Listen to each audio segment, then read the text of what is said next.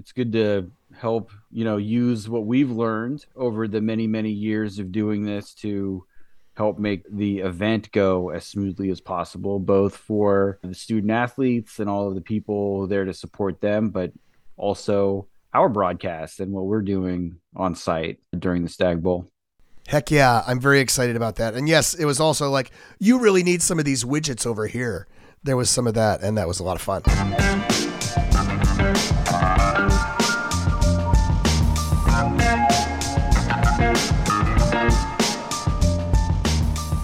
Football fans, it's now time for the D3Football.com Around the Nation podcast. Here are your hosts, Pat Coleman. You have a very forceful handshake, Mr. Coleman. And Greg Thomas. Thank you, Greg. That was interesting too. It's the D3Football.com Around the Nation podcast, your weekly podcast about the largest division of college football. We welcome you to podcast number 318, season 16, episode 18, for your podcast for November 7th, 2022. I'm Pat Coleman, the guy who runs D3Football.com, who will be making copious use of the cough button on this particular podcast. I'm Greg Thomas. I write around the nation at d3football.com. I'm not froggy in the throat. A lot of teams punched their tickets to Annapolis this week. Pat, I did that last week as well. I'll be in Annapolis along with a number of teams, more teams to punch their tickets this coming weekend. We are less than a week away from knowing who the 32 teams in the tournament will be. That's right. And we all, of course, already know a good number of them who will be going to Stag Bowl 49. And this week's podcast is sponsored by the organizers of Stag Bowl 49, which will be on Friday, December 16th at Navy Marine Corps Memorial Stadium in Annapolis, Maryland. Greg, you and I have both lived in the past in the Washington D.C. area, and you we obviously know how close that is to Annapolis. But there are so many D3 schools and therefore D3 fans within I don't know about a four-hour drive of Annapolis that it's nuts. I'm really standing here to tell people you should start making your plans right now to attend, even if your team might not advance to play in that game. I couldn't agree more. NCAA championship events, they never disappoint.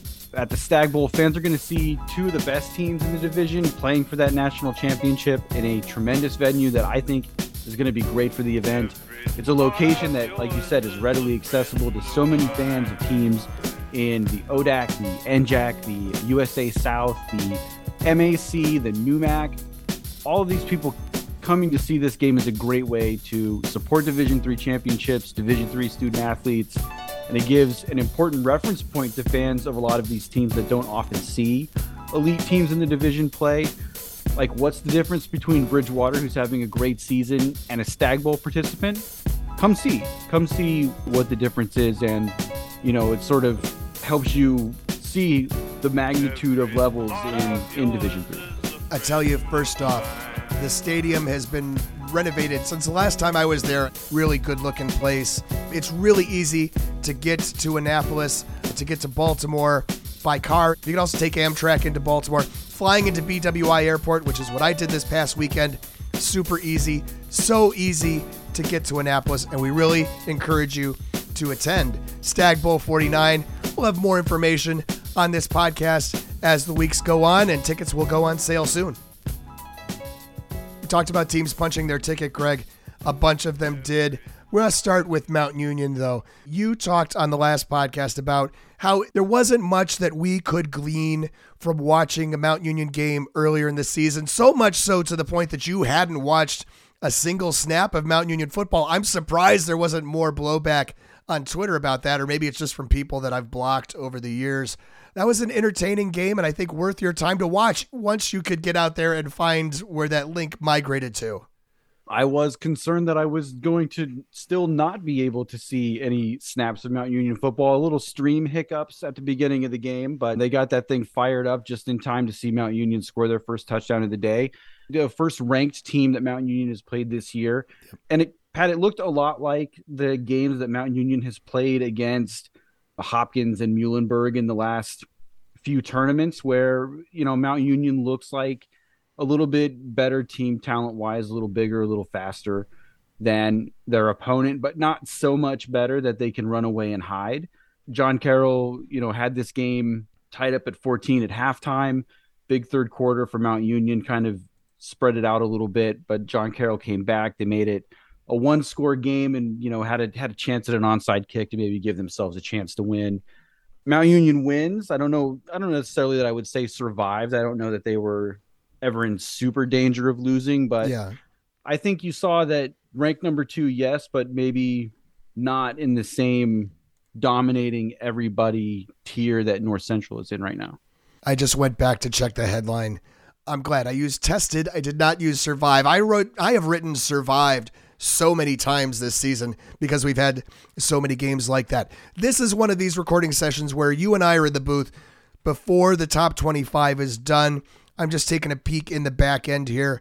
I know I moved John Carroll up my ballot as a result of that game. Looks like it's going to be kind of mixed results from the rest of the panel. John Carroll will still be ranked once that comes out. And of course, if you're listening to this on Monday, you already know because the top 25 will come out about 30 minutes or so after Greg and I get out of this recording session. That's appropriate. John Carroll should move up. That's my take. Our poll is pretty good about that, recognizing when you've played someone tough, even in a loss, and making that adjustment.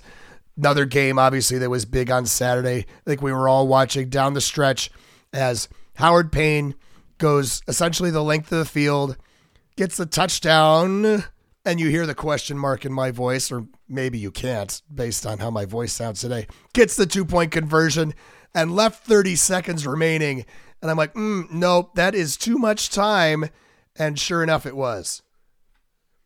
It was 30 seconds, uh, a little bit too much time to leave for UMHB. Kyle King gets a nice scramble up the middle, A couple of short passes later. They are in Anthony Avila range on the right hash mark, which we know is Anthony Avila's forte.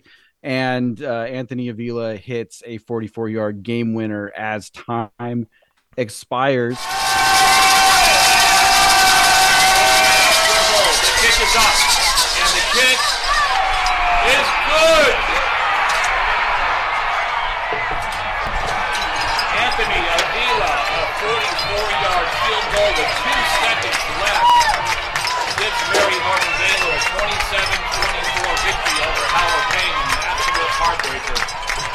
Not the first time that he's done this. This is a little less rushed than the more famous last second kick that we know in the game against Hardin Simmons in 2019.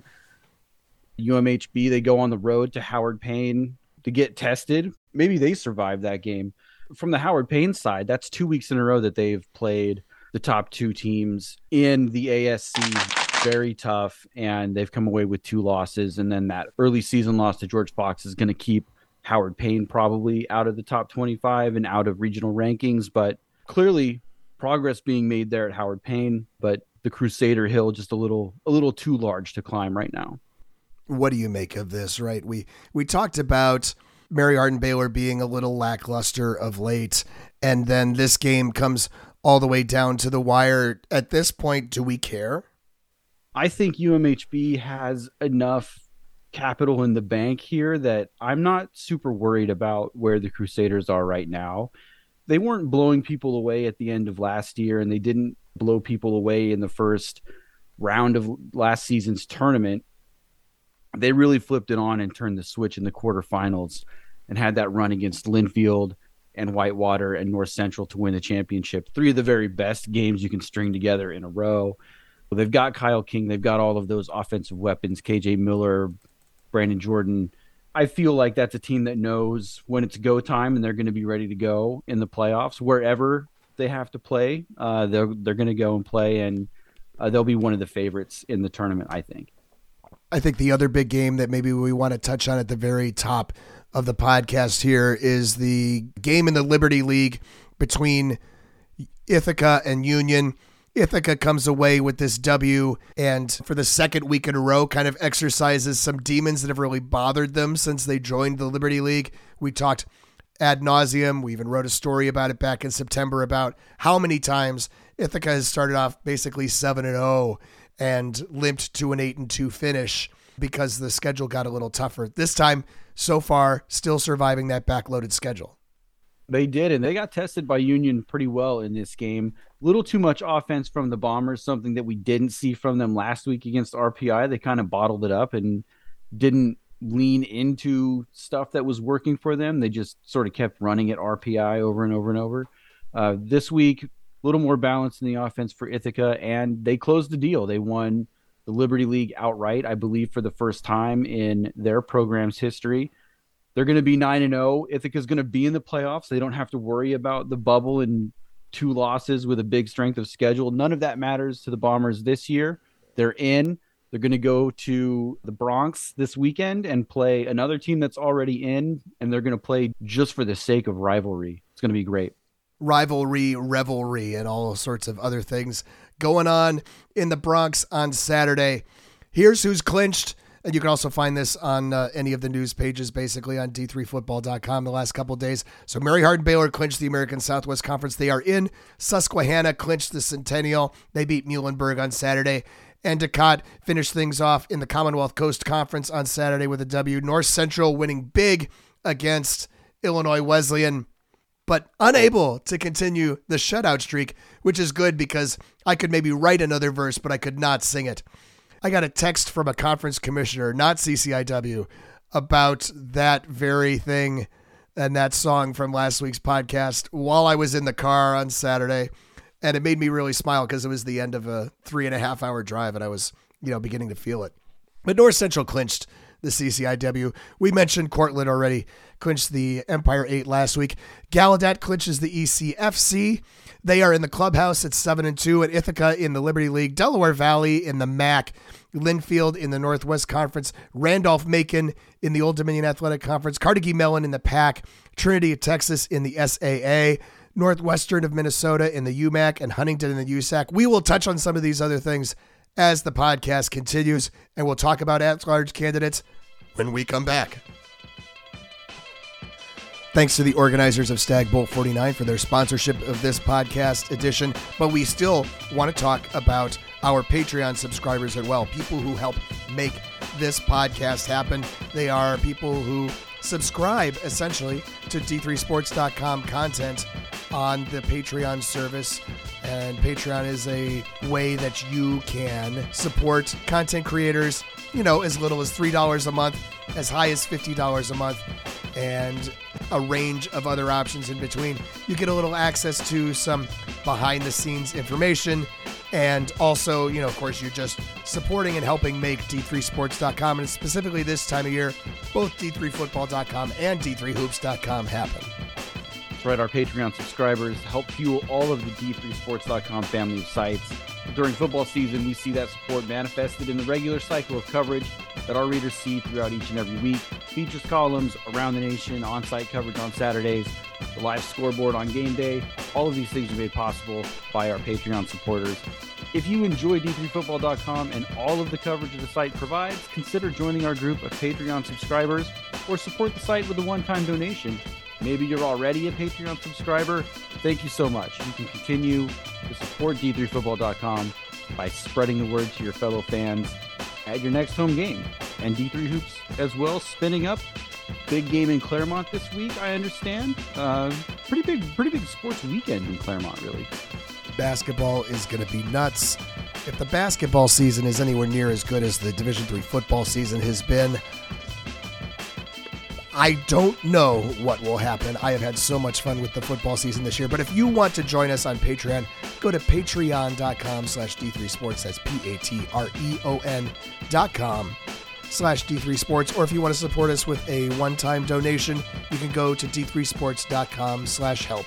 And we greatly appreciate all of you who have done so, especially those of you who have done so in the last few weeks. Super helpful. Thank you so much. All right, so we talked about who's in. There are, of course, still a number of conferences where now head to head games will decide it, or, you know, a combination of X wins and Y loses, or somebody wins to clinch first place, et cetera, et cetera. Greg did a really good job of running through most of those things last week, and we'll talk about some of them a little later as well. But I want to talk about those five at large bids. So we I don't know if you know. If you are new to the podcast or if you are new to Division 3, it's a 32 team bracket, but 27 of those bids are automatic bids. You're going to see Northwestern of Minnesota on the bracket on selection Sunday, most likely at 6 and 4 and go, what the F, man? How come this team is in the playoffs and my 8 and 2 team is not? I really sound like, you know, your prototypical D3 football coach at the end of a really big game, right? I have had so many conversations, for example, with Gary Fasching, where he sounds just like this, and I'm not making fun. It's just, it's really loud to talk in a 13,000 fan stadium. It's really difficult to get one of those at larges. There are so many automatic bids. There are some that you you know are going to come off the board pretty easily, but I'm not quite sure about anybody after like the first one. Like if UW La Crosse beats Platteville next week, yeah, La Crosse gets in the field, and I kind of don't know about everybody or anybody else. You know, first of all, I'm really glad that you mentioned the Gary Fasching voice because I've been thinking that the entire recording session. Was like, you sound like Gary Fasching after the first quarter. We need to win it, and I think he missed three in a row, and it was kind of a downer to the end of practice. But you know, one of the reasons why I had him do that is because at some point you're going to have to make those, and um, he came in and he was very cool and put it right through the uprights. So La Crosse feels pretty safe if they win their final game and then the rest of it, we're gonna really gonna have to see how those regional rankings play out. I think uh, you're gonna have some interesting choices to make in Region Two with Hopkins and Utica. Kings in Region One is a team that I think is got a better profile than people realize. They could be a team to watch in Pool C. Hardin Simmons, obviously, a lot of lot of eyeballs on Hardin Simmons. They are a perennial Pool C bubble team. It seems Wheaton with two losses, really good two loss resume for Wheaton, the runner up of of the MIAC. They're still divisional champions. Yep. They're teams that are going to look really good as well. A lot of it is going to depend on how the RACs place those teams in their regions. RACs being the regional advisory committees. Uh, not to get too Dave McHugh in here, I want to make sure that we're accessible to the uh, to the average listener. I will try to save the uh, super acronyms for for the super users. But yeah, it's those other four. I think you can sort of pool together a bucket of seven or eight teams from which those other four at larges are going to come from. But a lot of different ways that those decisions could go. And we'll have to see. I haven't plugged in the numbers and done any pool C projection to this point this week. Maybe going to be a project for me tonight or into Monday just to see what it looks like. And then obviously next week we will do a, a projected bracket for everybody. Yeah, it's really hard right now when we don't have an actual regional ranking, right? Wheaton's candidacy, for example, only really looks good if WashU is ranked, right? And tough to rank WashU with the multiple losses the, uh, and one less spot in the regional rankings with there only being seven. I know WashU was part of the conversation last year with Wheaton's candidacy, candidacy as well. And again, here in Region 5, the, the Midwest Conference has produced, I think, three viable, rankable teams into those regional rankings, which may not leave space for WashU with uh, an 8 and 2 record and no wins against ranked teams. Yeah. Um, a decent result against Wheaton this weekend, but not something that I mean, like WashU's profile doesn't stand out a whole bunch. I don't. Their strength of schedule is not going to be super good. If they hang on to the top seven, it'll be just barely. I'm not sure where we draw the line between the one loss teams who don't really have any benefit on their resume other than the fact that their winning percentage is going to be a little higher, right? So we go to Kings. There's been a little bit of talk about Kings. Kings could be the team that is sitting there in Region 1. Their strength of schedule right now is 508. It will go up a little bit with their season finale against Wilkes. And of course, if they win that game, then maybe you can consider them. Uh, you think about Belhaven. Belhaven's a team that uh, has been talked about. They have one loss, but the strength of schedule is 424. This is like a winning percentage. I'm using that version. It's ranked 216th, but I think people usually use the number 0.424. That's the strength of schedule for Belhaven. For Bridgewater, the strength of schedule is 478. That doesn't really grade out very well either. They don't have a, a win that helps them. We'll talk with Jason Couch of Alma coming up here in a little bit. His team's strength of schedule is not really set up for at large bid consideration. It's 461 right now. Will go up a little bit against Albion. If Albion were the team that lost this upcoming Saturday, they might look fairly decent on paper. Their SOS is currently 534. That will go up.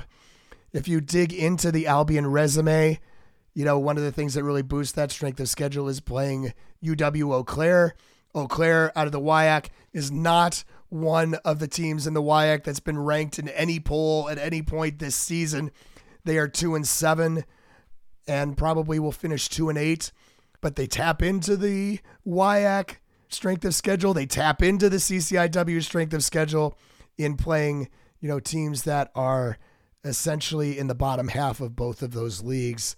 I think mathematically, maybe you talk about Albion having a halfway decent chance as an at large team, and I'm not sure that Alma does. Albion probably a better shot in Pool C than Albion. Region 4 has been an interesting region to watch the way that they rank teams.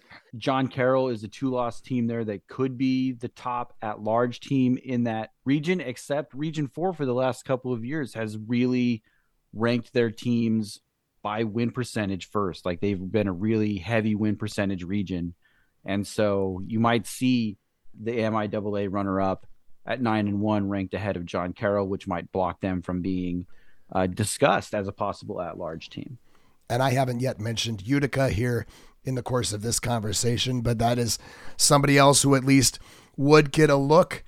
They are currently eight and one. They'll finish at St. John Fisher, so obviously they would have to be nine and one to be considered. Their strength of schedule is 547. That's going to go down, and then there's all sorts of intangibles, shall we say, with the Utica resume, as we talked about that Utica Morrisville State game not that long ago. We will have another whole podcast this week, so keep an eye out in your podcast feed midweek. We're going to drop a podcast Thursday morning. We're going to talk with JJ Nekoloff. He is the assistant commissioner of the Old Dominion Athletic Conference, and he is the national chair of the Division Three Football Selection Committee. Those first regional rankings that have an actual numerical ranking to them will come out on Wednesday afternoon. We'll talk with him Wednesday night. We'll get it in your feed on Thursday morning, and you'll get an even more in depth conversation about some of these things. And we talked earlier in the season, Greg, about, I think, in response to a mailbag question, why do we have to answer these questions all of the time? We had multiple reasons, some of them because, you know, fans newly come into division 3 all the time the teams that those fans follow are not always in contention for at-large bids and that point was driven home to me this morning at about 5:30 this morning when I am riding the rental car shuttle bus at BWI Airport. I get on the bus. There's no place to sit. There's only one spot to stand and standing right in front of me is a guy wearing a Stevenson Mustang sweatshirt. I am not always the most extroverted person, especially at 5:30 in the morning, but I decided, well, you know what? Stevenson had a good day yesterday. They beat Wilkes 14 nothing on Saturday. I'm like, I'll just throw that out. And I assume this person is here because they came in to attend the Stevenson football game. So I said, Hey, good win for your team on Saturday. And it struck up a conversation. It's like, this, I don't know how much around the Stevenson program or the Stevenson parents this is thought of as a possibility, but this dad thought that the Mustangs have a very real shot of getting an at large bid. And I said, Well, I'm pretty sure that Kings being ranked ahead of you is going to make that not very possible. And he said, Yeah, but we have a better strength of schedule than they do. I said, Yeah, but they beat you head to head. And that is generally a pretty good first tiebreaker in those sorts of things. I understand hope springs eternal, right? I understand wanting to want your kids team or your alma mater or whatever to get into the playoffs. But man, it just reinforces that that education can never stop. We'll be doing this for the uh, rest of time, basically. We will. Stevenson, good season. They beat Salisbury. It's the only team that has knocked off Salisbury this year. Um, had a, had a chance there uh, to make some noise in the MAC. Delaware Valley got them, but yeah, the road to the playoffs is very, very narrow. I mean, it, it really is an exclusive group of teams that get invited to the tournament. Most teams, the access is through Pool A and winning your conference. See you all, man. You all, man. You all Fast Five on the D3Football.com Around the Nation podcast, joined by Jason Couch, head coach at Alma. His team 9 0. Got to face off against another 9 0 team with the MIAA on the line. Congratulations. What's it been like on this run so far this season? Well, thank you very much, and thanks for inviting me on. It's it's been a dream as an alum of Alma College. I have thought of these days many times, and uh, to come back here as a head coach, it, it's a place of passion. It's uh, like I said, a dream that these guys are fulfilling. Our players are working their tails off, and I am so proud of them. We have a saying here, you know, win each day, and uh, they're doing that at practice, and it's it's been showing on Saturdays. Right, you are one of a good number of Division three head coaches who are coaching at your alma mater, right? And you took this job about four years ago after having been a high school head coach in the state of Michigan for several years. And I know when I looked at that, I said, I wondered if he could, if you could succeed there, and it maybe took a few years, right? And COVID probably set back a little bit as well. But here you guys are. I think a lot of people probably wondered if a high school coach would transition well to to college. Don't get me wrong, I thought about it too. I mean, I was 20 years of of high school coaching, but I knew I was passionate about this place. I would work my tail off to see not only the football, but I want to see the college thrive. And the culture that we have developed since 2018 is is one that again we worked hard on. We have it kind of branded, trademarked, all that good stuff. I've got it on our shirts and all, of course all over the offices and things. And it's called kilt style. And it took about a year to come up with. One, uh, I wear a kilt on the sidelines very proudly. All right. And uh, nice. and one of my coaches, we were sitting around uh, between the holidays, January of 2019, and he said, we got to do something with the with kilt right? And so that's where kinship integrity love and tenacity was born. And it's been how we've been living. And and we talk about all all four of those aspects of, of kilt uh, on a regular basis. But more so now than talking about it, our guys show it man. They show the love for each other um, that brotherhood and all, and it's fun to watch. Because when you get other players more excited about their teammates' success than even their own on a field, then you know you got something special and things are cooking. I feel like I've seen a lot of schools, including at the Division three level, make an acronym out of family and do something you know meaningful out of that. But I love kilt. That's uh, that's pretty amazing. Is, you got to add the style because apparently that's cool, right? I mean, I, right? Is that is so? it worked. Is I should be looking for that hashtag on Twitter, right? Yep, there you go. Kilt styles out there, that's for sure. All right, so you guys got Albion coming up this weekend. It's like your conference schedule. You had a chance to make some noise early uh, with Trine and Hope at the beginning of the conference slate, and now you know Adrian this past Saturday, Olivet the Saturday before, and then this big game at the end. Feels like it's kind of all building up to this moment, right?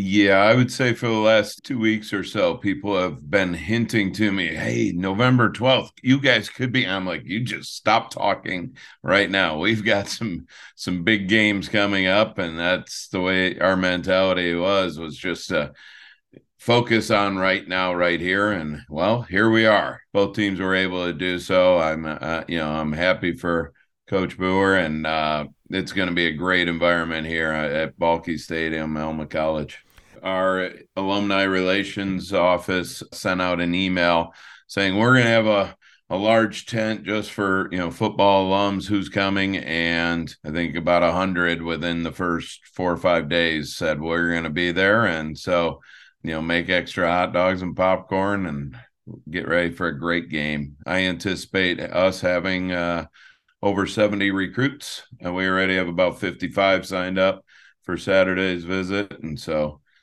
it's going to be a great environment. Tell me about Carter St. John and a little bit about the Alma offense. What I'm most impressed with a freshman quarterback is some of his decision making and throwing the ball away, for example, and getting out of the pocket and and avoiding some sacks and and really putting us in negative situations. He hasn't done that. And I'm I'm I'm not saying he's flawless by any means, but he's constantly watching film and learning himself. But he is playing a very high level, and it's pretty impressive that he's an 18 year old. Just to remind people, yeah, a year ago he was playing high school ball. Greg, Jason Couch, just quintessential Division three story, right? Guy comes back to be the head coach at his alma mater, and now his team is having the most successful team that it has had in his lifetime. You know, considering the last time that they were at this level at nine and zero oh was in the late '60s. Yeah, and they've had a really great season. They raised some eyebrows early in the season with a win against Ohio Northern. Now, Ohio Northern hasn't had the kind of season that we usually expect from Ohio Northern, but that is a game that sort of put Alma on everybody's radar. And then, of course, the whole MIAA just beat everybody in September. And now here we are, Alma playing Albion, two teams that are 9 and 0. I believe that is the oh, that is the second of two 9 and 0 versus 9 and 0 games that we're going to see in week 11. Winner goes to the playoffs. The loser of that game sweats it out on on Saturday night. I'm just going to go pronunciation here for a second. This is probably pronunciation 201. So don't feel bad. But what I have been told is it's absolutely Alma and then it's Albion. So I'll be on is everywhere I will be on. I'll be on, I'll be on an Alma. And every time I have to catch myself in order to get those correct. I do know uh, correct, correct pronunciation for Albion. Uh, that is the genesis of a chant that I heard at a football game in 1997 that uh, will not uh, repeat here. It's not repeatable. I think I understand the chant you're talking about. The game ball. Game balls. Game balls. Game balls. Game balls. It's time for game balls, and this week my game ball is going to Devin Williams. Williams, freshman defensive back for Bethel, came up huge exactly when the Royals needed a big play. In the final minute of Bethel's game at Augsburg on Saturday, the Augies scored a touchdown to get within one with 31 seconds left. Augsburg did what I'm sure every fan wanted to see, lining up to go for two and play their way into the MIAC title game. But Williams struck the big blow for Royals fans as he picked off Cade Sheehan's pass and returned it all the way the other direction for a defensive two point conversion. Insurmountable swing with 31 seconds left, and Bethel holds on to win 30 to 27. For that, Williams gets my game ball. Here's what it sounded like. Dom Smith alone to the right. Snap goes to Sheehan. Looking that way. Going to throw it to Smith. It's intercepted. And racing back the other way, trying to get two points for the Royals is Devin Williams. And he is going to do just that.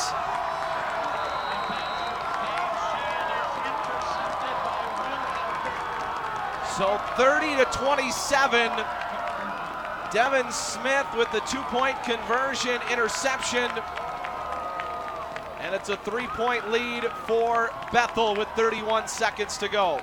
Craig, I'm wondering with the overtime rules changing this year, are coaches going to be more likely to go for these two point conversions in the closing seconds of a game and avoid overtime altogether? I think that with the the penalty kicks phase basically of college football overtime starting in overtime number three at this point. I feel like OT is more of a crapshoot than it even used to be before.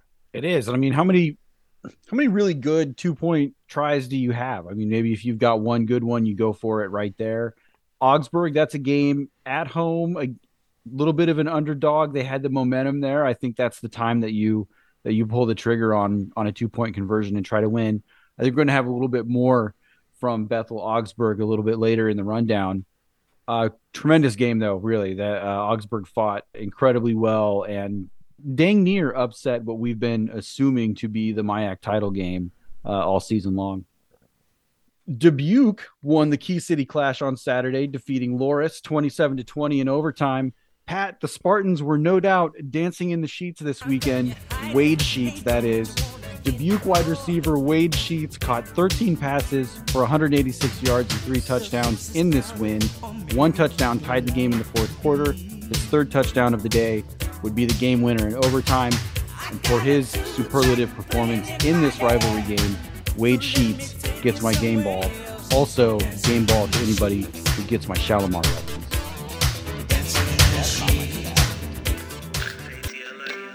Also, not going to be my stat. Not my stat.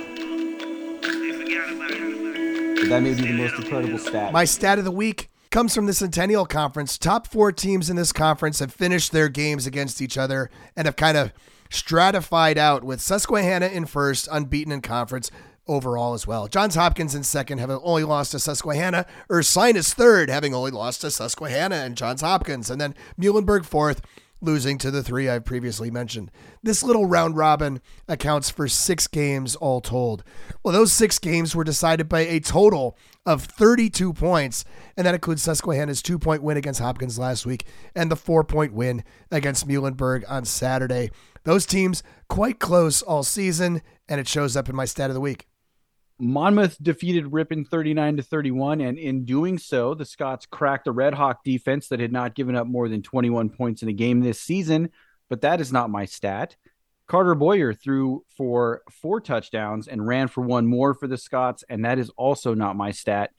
Pat, my stat is 28, as in Monmouth has led at the end of 28 quarters of football in the Midwest Conference this season. Lake Forest has also led for 28 quarters in Midwest Conference play.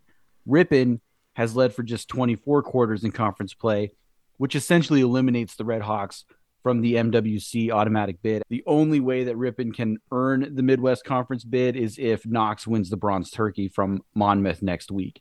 So the quarters led watch is on in the Midwest Conference. Lake Forest is at Chicago. And with Monmouth being heavy favorites, the Foresters likely need to not only beat Chicago, but lead at the end of each quarter to make a return trip to the postseason. I've got a follow up to this, and we'll have to maybe ask Coach Catanzaro sometime about this. Like, how early in the season do you think about that? Like, do you call a timeout in a game in October at the end of the first quarter so that you can kick a field goal and get a lead? I don't know how much that tiebreak comes into how you manage a game early in the season. Yeah, that's a great question.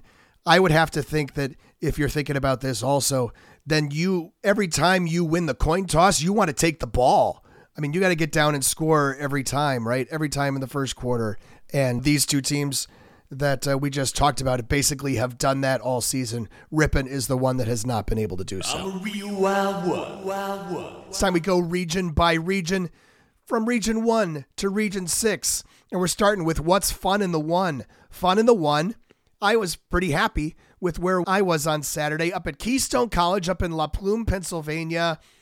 I stumbled on the first senior day in Keystone College football history because I was not expecting it. Keystone's only played varsity games for two seasons, but you got two seasons of varsity games. You've got a COVID year, and you've got a developmental season where they played like JV games and and club teams and that sort of thing back in 2019. And now all of a sudden you have guys who have been in that program for four years.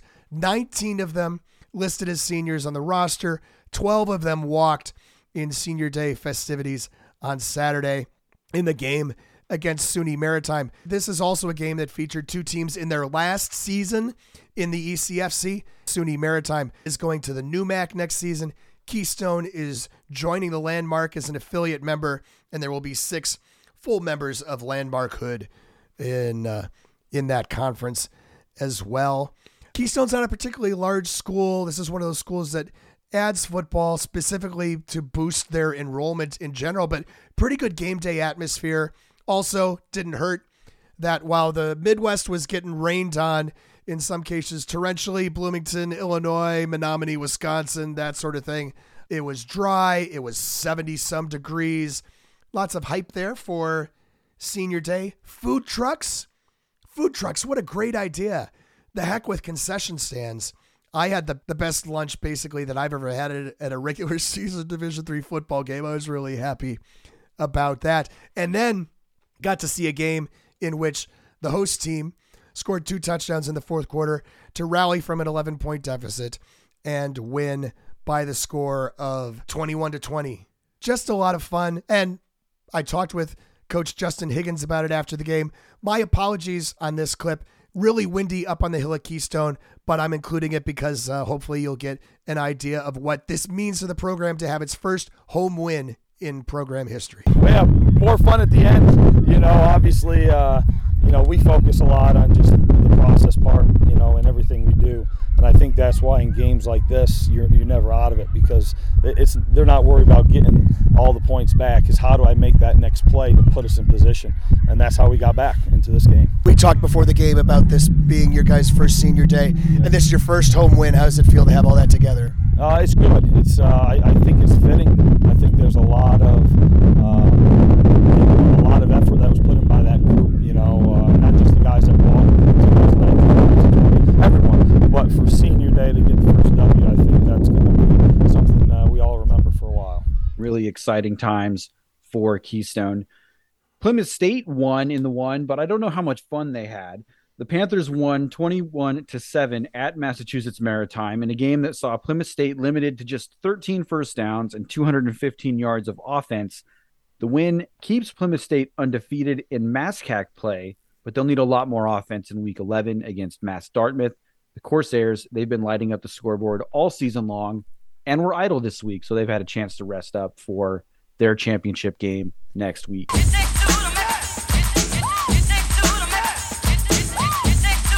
Greg, who's feeling blue in the two?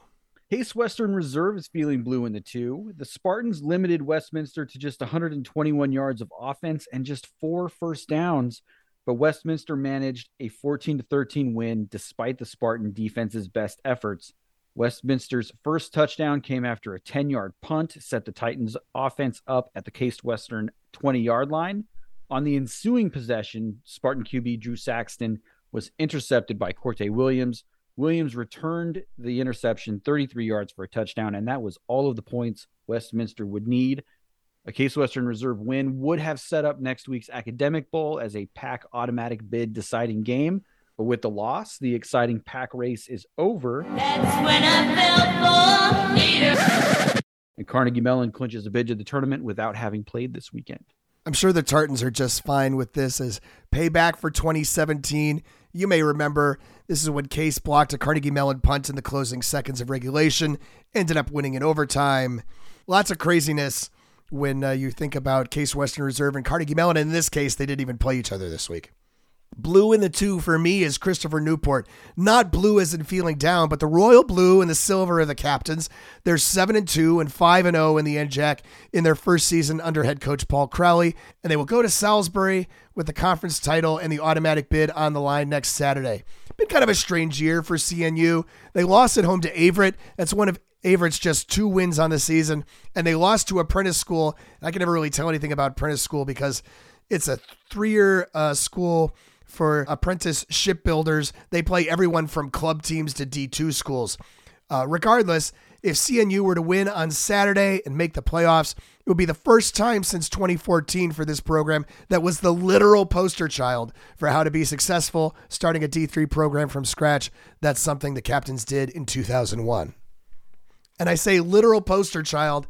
I will put the link in the show notes of the story that I did back in 2005, 2006, something like that talking about why schools add Division three football. And yeah, CNU was the uh, cover photo that day. And there you go. One more head to head matchup for a ticket to the playoffs in week 11. Pat, who is running free in the three?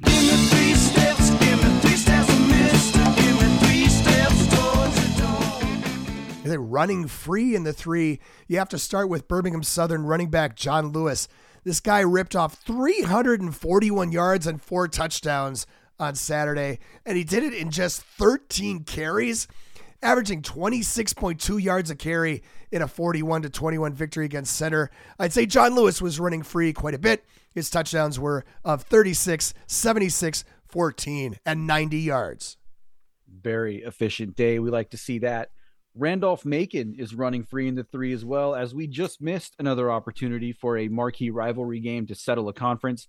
In the ODAC, Hampden-Sydney needed to beat Shenandoah on the road to set up a winner take all game in the game next week, but Shenandoah wasn't willing to oblige. The Hornets knocked off Hampden-Sydney 23 to 7, and in doing so, clinched the ODAC for Randolph Macon. That's what the 4x4 is for, son. That's what the 4x4 is for. All right, Greg, who's looking for more in the four? Baldwin Wallace is looking for more in the four after the Yellow Jackets rallied with 13 fourth quarter points to force overtime at Heidelberg and then walked off with a two point conversion pass from Joey Marusek to Elijah Arnett to beat the Student Princes 21 to 20. Yellow Jacket kicker Dean Saris made field goals of 37 and 35 yards in blustery conditions to help get the game to overtime. Baldwin Wallace, who has been off the radar since a 1 and 2 start that included a 13 to 12 win over Wilmington, hosts Mount Union in week 11 with a chance actually, surprisingly, maybe incredibly to share the OAC championship. If they were to win that game, then and John Carroll were to win on Saturday, you'd have a three way tie. I really enjoyed the Logan Hanson guess the three way tiebreaker game on Twitter this week. The OACs is a really incredible one. Uh, one instituted, I think, about eight years ago when the conference surprisingly thought maybe it would need a three way tiebreaker for the first time.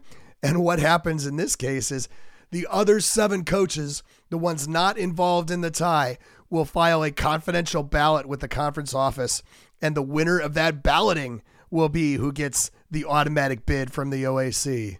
What I loved is that up until that point, there hadn't been a three way tiebreaker because the conference office just assumed that the NSA selection committee would choose that team for them.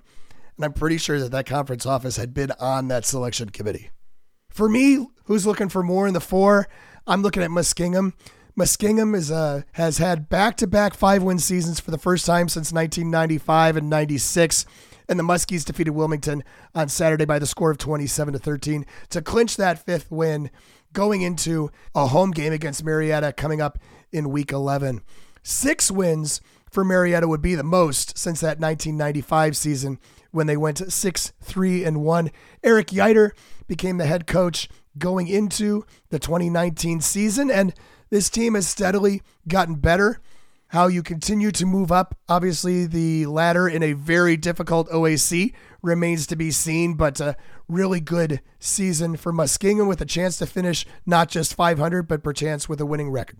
Yeah, really good. Uh, Muskingum had a really strong game against Mount Union in that spring 2020 schedule, and you know what do say what you will about the spring 2020 schedule a game like that for a program like muskingum is a good springboard and there's continuing that momentum climbing up the oac standings pat who is going into overdrive in the five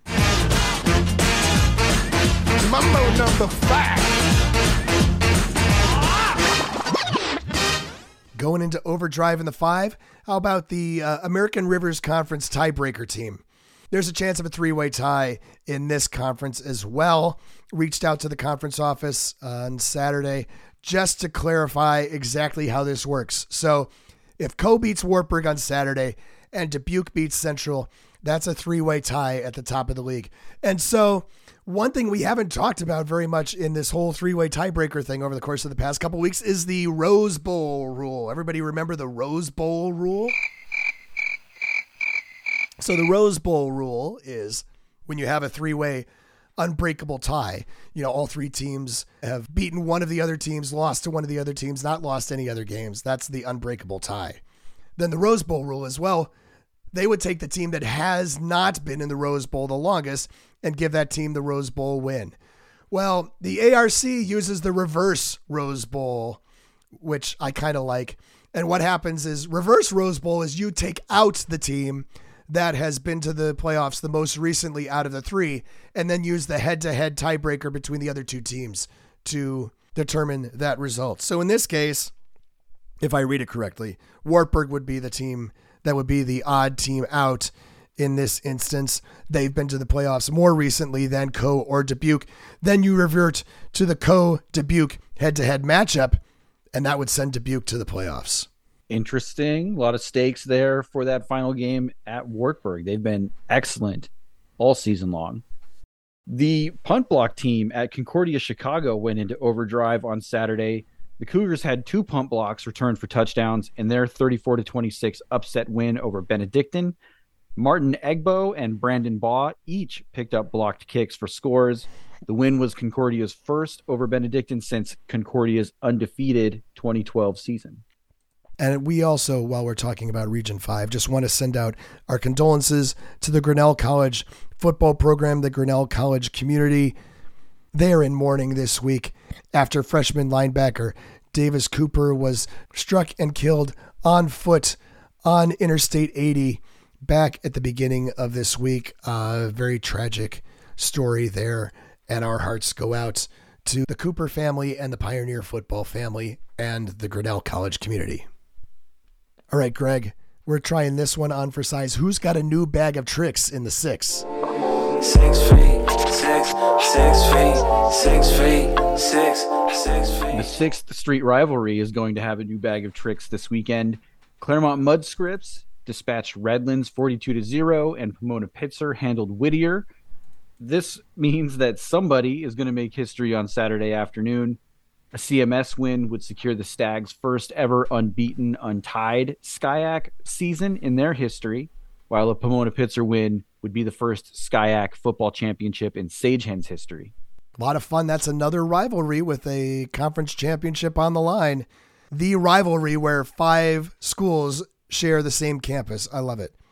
Looking to see what the new bag of tricks for Bethel looks like on Saturday. So, Jaron Roste got hurt. I know you've heard this from us before. It seems like we spent the first half of the season talking about this. He's the quarterback at Bethel. He left in the first half of that game against Augsburg, the one we talked about before, in which Bethel survived 30 to 27. Bethel had three drives with Roste under center. They scored twice. George Bolt is the backup. You know, he obviously got a, a significant amount of playing time while Roste was out. He moved the team pretty well on offense as well led them on two touchdown drives despite throwing just three passes. Problem was just as much that Bethel's defense couldn't get off the field because Augsburg's three second half drives went for 15, 9, and 11 plays apiece.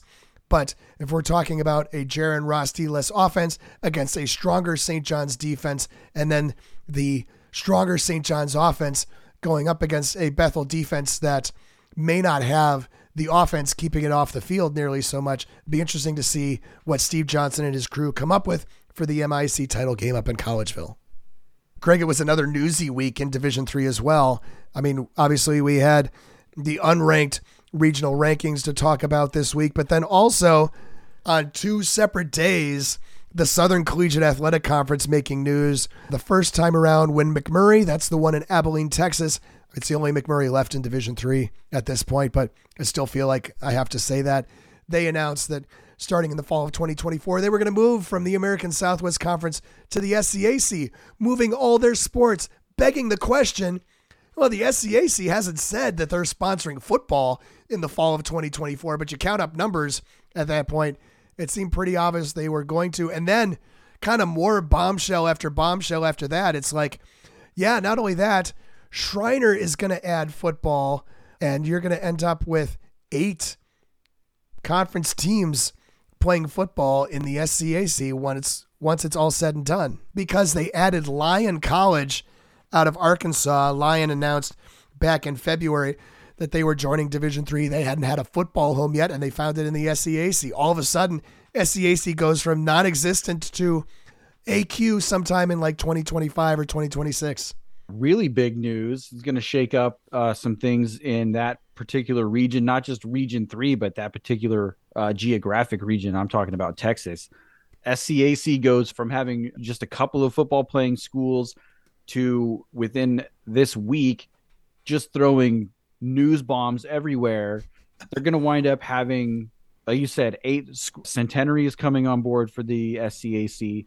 Schreiner now adding football and then for me, the really big news there, aside from the formation or the reformation of a football playing conference, the addition of Lyon as an affiliate member, that's important because Lyon, kind of a free agent, like you were saying, looking for a, a home for their football program.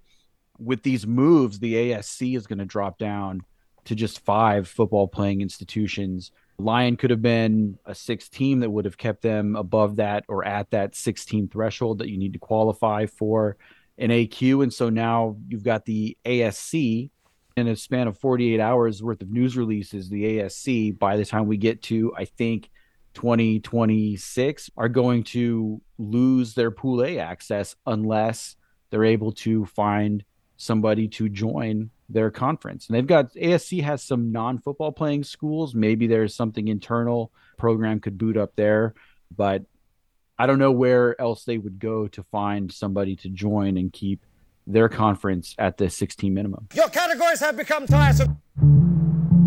You've got mail. Tiresome.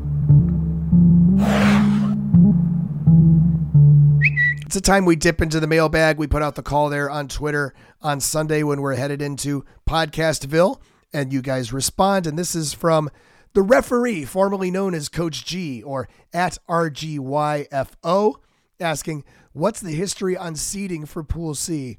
Thinking a team like UW La Crosse actually ranked higher than the AQ from its own conference. Great question. I will tackle that part of the question coming up in a little bit, but I felt like it might be useful to use this as an opportunity to remind people that in most cases, the at large teams, the five at large teams that get into this tournament, are going to be not only vastly better than the majority of the automatic bids, they're also going to be seated higher. So I hear so many people talk about why is this team hosting? They're an at large team. This team is a conference champion. Not all conference champions are created equal. And that's the obvious one, right? It is. If you want to get a read on who might be hosting games or who might be seated higher, than who else? Look at the regional rankings. And I'm glad that we talked about Wisconsin La Crosse in this question. Wisconsin La Crosse last year, they were a team that did go on the road, maybe not in a way that we agreed with, but Wisconsin La Crosse was ranked lower in Region 6. They went and played Albion on the road, who was ranked higher in Region 4 and maybe that isn't not the best way to use those rankings but that's how they were used last year. That is how they were used last year. Not well. But within the same region certainly you can use your regional rankings to figure out who might host a game and who is likely to be on the road. And it does not have anything to do with the way you qualified pool A or pool C It'd be interesting to talk about UW La Crosse versus UW Whitewater, right? Yeah, uh, La Crosse has a better record, a better Division three record. Whitewater beat them head to head and beat them at UW La Crosse. I think that all things considered, Whitewater is still going to be ahead of La Crosse in this week's regional rankings. And I think if you see it in this week's regional rankings, then you'll also see it in the quote unquote seedings on Selection Sunday. Thanks for the question referee formerly known as Coach G. When you see the call on Twitter, send us that tweet. You may get answered on the mailbag. We're up to games to watch, and uh, no surprise, my game to watch in week 11 is the one we've been talking about all season. That is the 63rd battle for the Cortaca Jug between arch rivals Cortland and Ithaca, which will be played in Yankee Stadium on Saturday. Yeah, we ended up getting that unbeaten battle on the big stage in front of a reportedly sold out crowd on the Yes Network. And in addition to the jug, the winner of this game gets to go into the playoffs with a spot in our top 10. I mean, they have to. They have to be in our top 10 at that point, people. Plus, perhaps a chance at a top seed in the playoffs. If not, at least the winner should be in position to host up to three playoff games, assuming they advance through the bracket. No pressure, Red Dragons and Bombers, but I am expecting this game to live up to all the amazing Division 3 football we've had so far this season. Best of luck living up to my expectations. Go Cortaca Jug. Yankee Stadium, really. I don't know if you've heard in the Bronx, New York. Breaking news. Pat, this might come as a surprise, but my game to watch this week is going to be the 128th Monon Bell Classic, where Wabash will travel to DePauw, and the winner of that game will not only earn the right to possess the Monon Bell for the next year, but they will also win the NCAC championship and a spot in the playoffs. This should be a strength on strength game. Wabash has one of the nation's best offenses, led by the leader in total offense in the nation, Liam Thompson. DePauw, they are excellent on the defensive side of the ball with four shutouts this season. Anything can happen in this rivalry. The extra stakes this year are going to make the 128th edition of this game just that much better. You know, I think you're fine to pick a rivalry game with an automatic bid on the line, whether whether it's your alma mater or not. I think you're good. Otherwise, this weekend, keep an eye on Mount Union at Baldwin Wallace, Bethel at St. John's, Platteville at La Crosse, Wartburg at Coe. We've talked about a lot of these games already. Randolph Macon at Hampden, Sydney, Carnegie Mellon at Case Western Reserve, Albion at Alma, Amherst at Williams, Springfield at Catholic. That's for the NEWMAC title. We mentioned that last week. We're talking about it again. Union at RPI for the shoes. CNU at Salisbury, Rose-Hulman at Mount St. Joe. That's head to head for the HCAC. Hanover at Franklin. That's for the Victory Bell. CUW at Aurora. That is for the automatic bid in the NAC. And then, of course, Claremont-Mudd-Scripps at Pomona Pitzer. Pat, I'm going on the spot this week. I'm putting you on the spot with three over unders that I've chosen for this week. All right. Here we go. We're going to go over under points in the Monon Bell Classic 65.5 total points. I'm going to go under. 65.5 is a lot. 33 32 sounds like a pretty fun game. One for who? I don't know. Here we go. Over under number two, Pat. Total offense for Bethel 380.5 yards.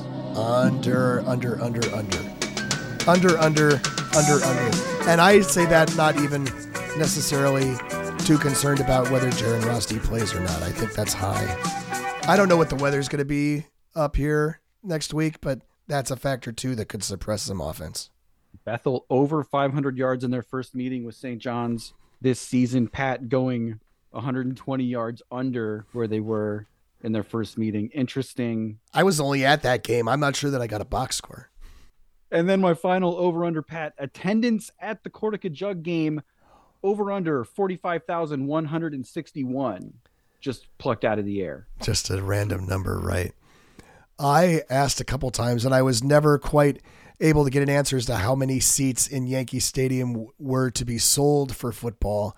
I'm going to go over 45 161. That is the goal. The goal is to break that record.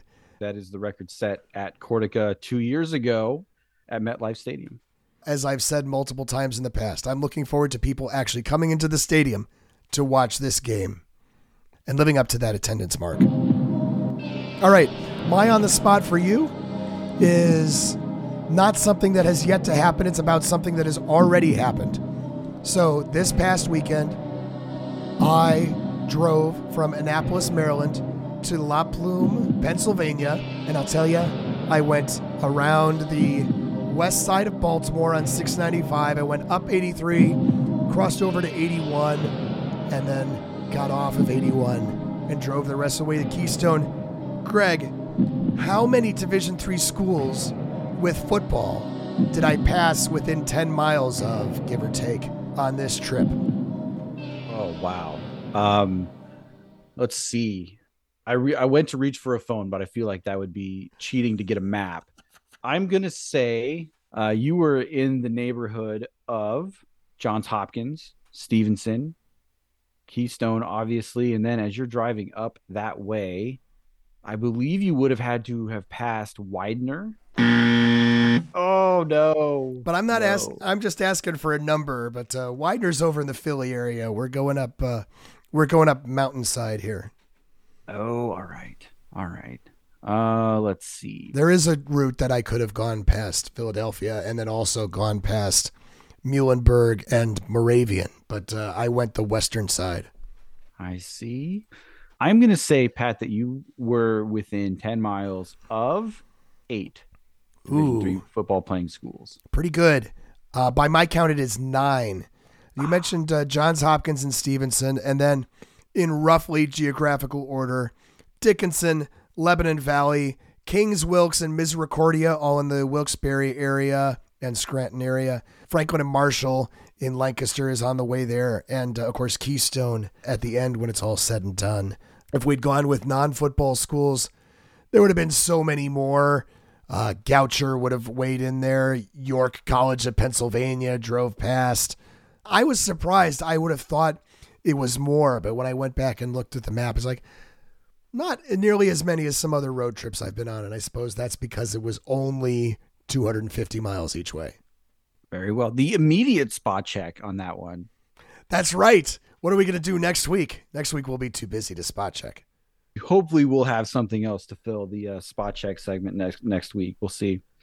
Last week, Pat, I asked you to pick going from the bottom of the others receiving votes category up the list of teams that we were getting votes in the top 25 poll to find the first team that would not score the number of points that it's getting in the poll.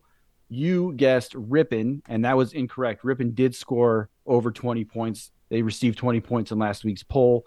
They did score over 20. The correct answer here actually would have been a little bit lower in the others receiving votes pile. UW Stout scored just seven points against Whitewater, six shy of the 13 poll points they received. I did not account for torrential rain. That's my bad. I should have looked at the weather report. Torrential rain and stifling Warhawk defense. Going the other way, I asked you to start at the top of the poll and go down until you found a team that gave up more points than they received.